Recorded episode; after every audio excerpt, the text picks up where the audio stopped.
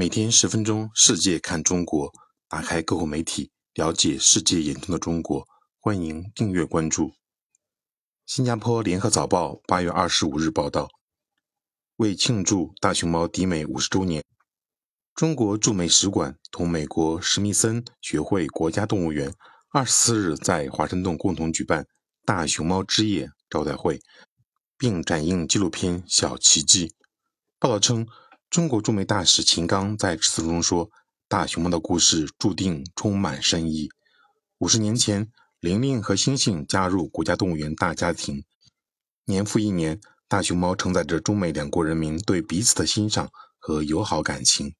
从大熊猫身上，我们永远可以汲取积极向上的力量，感受到希望和喜悦。”报道称，旅美大熊猫幼崽小奇迹二十一日刚满两周岁。它是两千年抵美的大熊猫美美和甜甜所生并存活的第四只幼崽。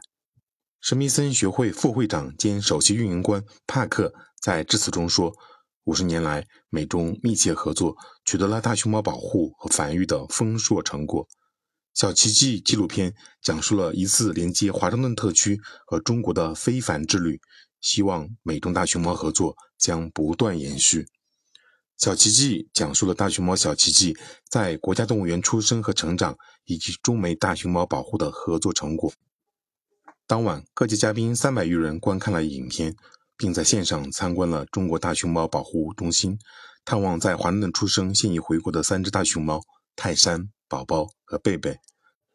据报道，一九七二年二月，中国在美国总统尼克松访华时，决定将大熊猫作为礼物送给美国。同年四月十六日，大熊猫玲玲和星星来到美国国家动物园，为庆祝大熊猫迪美五十周年，美国国家动物园自今年三月起陆续举办庆祝活动。